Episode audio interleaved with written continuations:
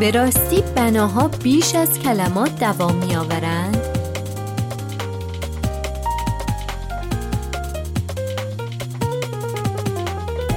روی موج نمانا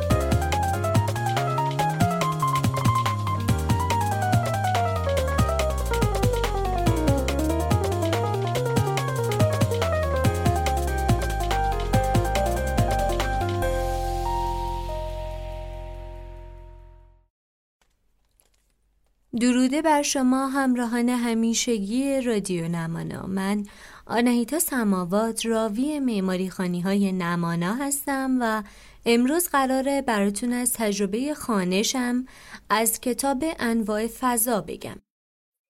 انواع فضا نوشته جورج پرک با ترجمه پیمان عشقی از انتشارات تخصصی فکر نو هست. که اتفاقا ارسال رایگان داشتن و کتاب خیلی زود به دستم رسید و این از اولین جذابیت ها برام بود.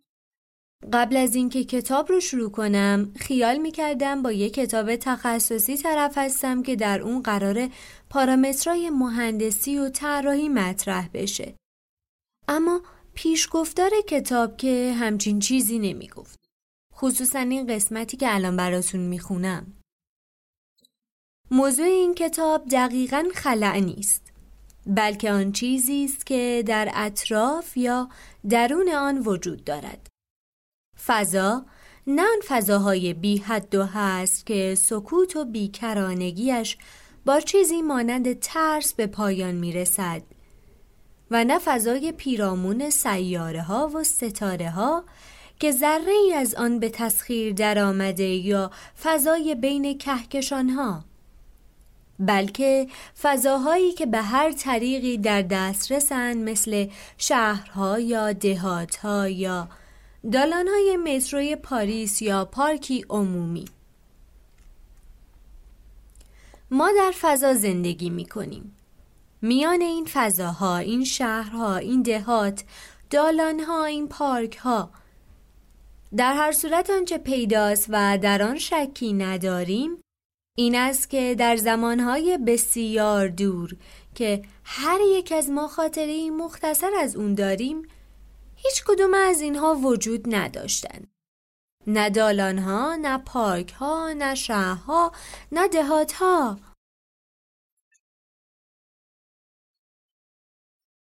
مسئله فهمیدن این نیست که چگونه به اینجا رسیده ایم. مهم درک این موضوعه که به هر حال رسیده ایم و ما اینجاییم. و اینجا فضایی یگانه وجود ندارد. فضایی زیبا در اطراف و پیرامون ما. بلکه مجموعه ای از فضاهای تکه تکه وجود دارد و یک تکه از آن می تواند دالان مترو باشد و دیگری پارکی عمومی و به طور خلاصه فضاها مجزا شکسته و متنوع شده اند. امروزه فضاهایی از هر نوع و اندازه برای استفاده و عملکردهای متفاوتی وجود دارد و زندگی یعنی رفتن از فضایی به فضایی دیگر به بهترین نحو و بدون هر مشقتی و پیشگفتار این کتاب به قدری گویا بود که جنس کلمات و جملاتش به من اینو می‌گفت که قرار نیست با یک کتاب صرفا تخصصی با اصطلاحات تخصصی مواجه بشی.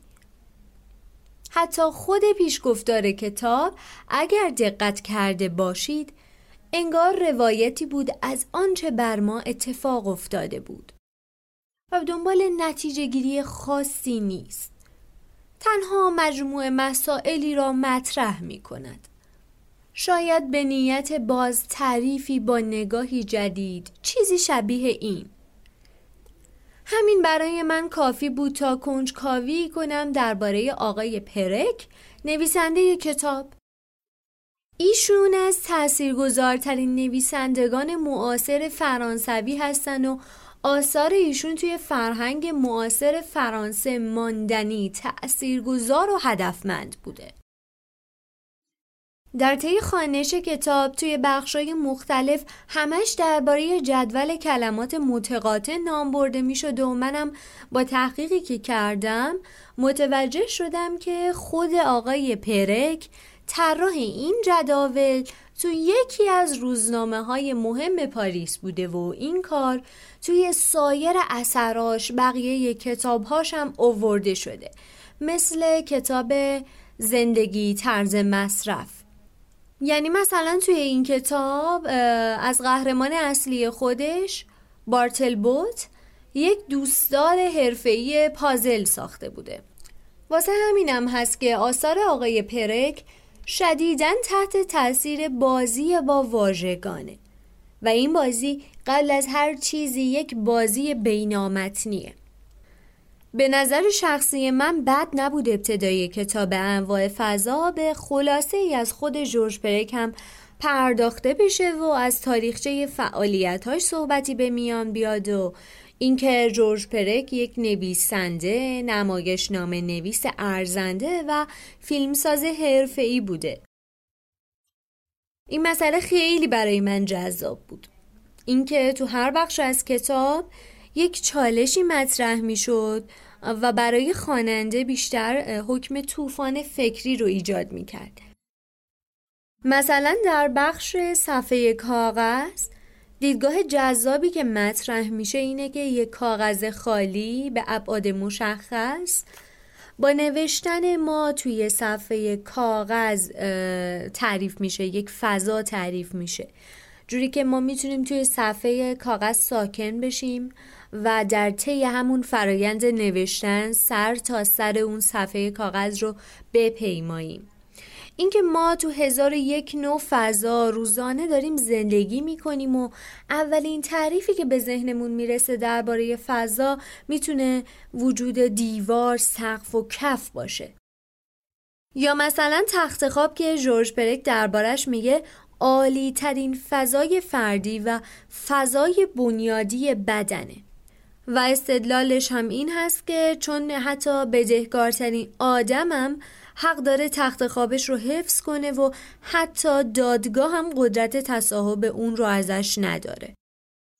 یا اینکه با تشریح مجموعه فعالیتاش می‌خواست به مخاطبا این مفهومو برسونه که حتی تخت خواب یه فضای خالی برای خواب نیست و تطبیق دادن حرفاش با جامعه امروزی و چالش های امروزی برام خیلی جالب تر بود. چون واقعا هم همینه ما امروزه توی رخت خواب خودمون. تلفن کاری جواب میدیم با لپتاپ کار می‌کنیم. تا الان هم که توی اپیدمی کرونا خیلی ها تو جاشون بودن و سر کلاس حاضر می شدن بماند که من به شخص خودم یه مجموعه خوراکی هم زیر بالشتم می‌ذارم. یا شونه یه دفتر یادداشت با یه خودکار. عین جمله رو نمی‌خونم که خودتون موقع خوندن لذت ببرید از اجاز کلمات مثلا تو بخش آپارتمان با مطرح کردن ساعتی بودن فعالیت ها که فضاهای اتاق رو شکل میدن این چالش رو مطرح می‌کنه که یعنی میشه آپارتمانی رو تصور کرد که توش اتاقی بدون عمل کرد وجود داشته باشه؟ اتاقی کاملا و عمدن بدون عمل کرد. نه یه اتاق اضافی نه یه راه رو نه یه گنجه نه یه گوشه. فضایی بدون عمل کرد. فضایی که تو خدمت چیزی نیست. فضایی برای هیچ. هیچ. هیچ. هیچ.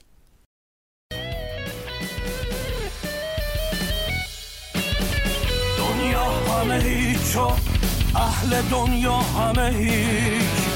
ای هیچ برای هیچ بر هیچ بله خب اولین فکتی که از توصیف فضایی برای هیچ برای من متجلی شد عرفان مولانا بود. بشنو از نی چون حکایت می کند از جدایی ها شکایت می کند که از نیستان تا مرا ببریدند از نفیرم مرد و زن نالیدند. یا اونجایی از کتاب که خواننده رو تشویق می‌کنه به مشاهده آروم توی شهر و راه رفتن با فراغ بال خاطر. در ازاش پیدا کردن نشونه هایی که توی یه رفت آمده عادی از زیر چشم ما سر می‌خورن. آنچه می‌بینید را یادداشت کنید. چیزی که ارزشش را داشته باشد. اینکه چه چیزی نظرتون رو جلب می‌کنه؟ مثلا وقتی از گذر متروی تئاتر شهر میایم بالا اول از همه ساختمون استوانه شکل تئاتر شهر رو می‌بینیم با اون نمای خارجی که با کاشیای فیروزه‌ای پوشیده شده. یا اینکه اغلب بچه های هنر با تیپای رنگی رنگی و خنده های دلنشینشون دورش نشستن و با همدیگه سرگرم هستن. یا بعدش هم که ازدهام تاکسی و بیارتی ها رو می‌بینیم که یه سریاشون میرن تجریش. اون یکی هم میرن راه آهن اون یکی تهران پارس و اون یکی هم سمت آزادی.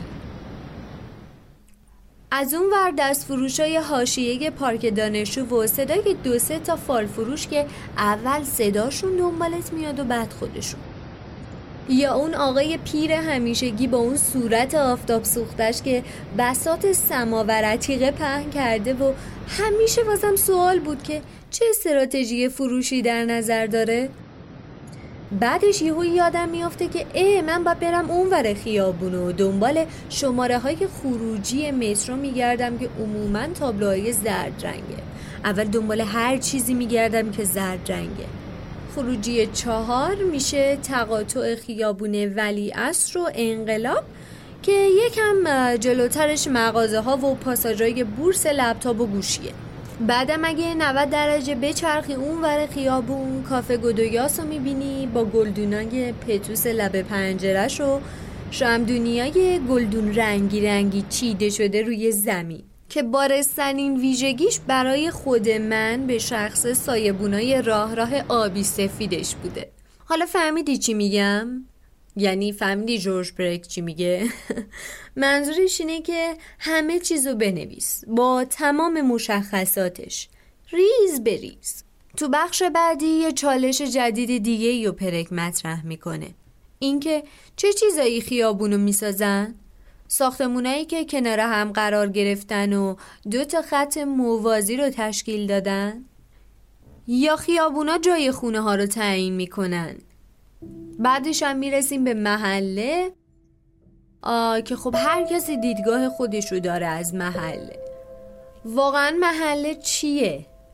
اهل محله ای هستید؟ محله رو ترک کردید؟ محله قسمتی از شهره یا یه چهارم از یه منطقه یا بخش کوچیکی از یه شهر که زیر نظر یه ایستگاه پلیسه. یا مثلا تو هر محله چی میگذره. چه چیزایی محله رو می‌سازن. همسایه ها، مردم محله، دکوندارا، لبنیاتی ها، فروشگاه های لوازم خونگی، داروخانه ها اداره پست و کافه که اگه مشتری همیشگیش نباشی حداقل مشتری معمولیش هستی. یا شهر. چه چیزایی شهر رو از غیر شهر جدا می‌کنه؟ چه اتفاقی میفته وقتی شهر به انتها می‌رسه؟ قلب یه شهر چیه؟ روح یه شهر چیه؟ بر اساس چه چیزایی میگن شهری زیباست و اون یکی زشته؟ چه شکلی میشه شهر رو شناخت؟ چه شکلی می‌تونید شهر خودتون رو بشناسید؟ عاشق این جمله پرک شدم. در شهر هیچ چیز غیر انسانی وجود ندارد مگر انسانیت ما. بعدش می‌رسه به تعریف کشور. میره سراغ مرزا. مرزا همون خطایی که کشورها رو جدا می‌کنن. عبور از یه مرز یه کار کاملا عاطفیه که با موانع چوبی دیوار و تایلای بتونی جدا شده. اما در واقعیت هیچ وقت شبیه به یه خط نیستن بلکه دهها یا صدها متر پهنا دارن. به اندازه ای که می‌تونن همه چیز رو تغییر بدن حتی چشم اندازا رو. حالا هوا همونه ها. زمینم همونه جاده هم همونه. اما جاده دیگه جاده سابق نیست. نوشته های روی تابلوی جاده ها هم تغییر می‌کنن. مرزا فقط خطن. به خاطر این مرزا میلیون ها نفر مردن. و دوباره مطرح می‌کنه که فضا چیه؟ فضا اون چیزیه که نگاهمون رو از آن خود می‌کنه. چیزی که نگاهمون روش میلغزه. فضا همون لحظه ایه که نگاهمون زاویه ای می‌سازه. لحظه ای که ثابت میمونه و لحظه ای که باید بچرخیم تا از نو نگاه کنیم. فضا اهلیتر و آرومتر از زمانه. یه نگاه بنداز به دور برت. همه ساعت دارن اما خیلی کمن اونایی که با خودشون قطب نما داشته باشن. چرا؟ چرا همیشه باید بدونیم ساعت چنده اما اصلا از خودمون نپرسیم که کجا هستیم؟ با فضا میشه بازی کرد. با بالا بردن انگشت کوچیکمون خورشید گرفتگی به وجود آورد. یا وقتی که میشه با یه ژست کوچیک برج کج پیزا رو نگه داشت. ای کاش مکانهایی باشن که پایدار بی حرکت درک نشدنی. لمس نشده و لمس ناپذیر بدون تغییر و ریشه وجود داشته باشن. همچین مکانهایی وجود ندارن. برای همینم فضا به یک پرسش تبدیل میشه. به یک آشکارگی یگانگی و شخصی بودنش پایان میده. فضا در ذات یک ابهامه. هرگز از آن ما نبوده نیست و به ما داده نمیشه بلکه باید اونو به چنگ بیاریم.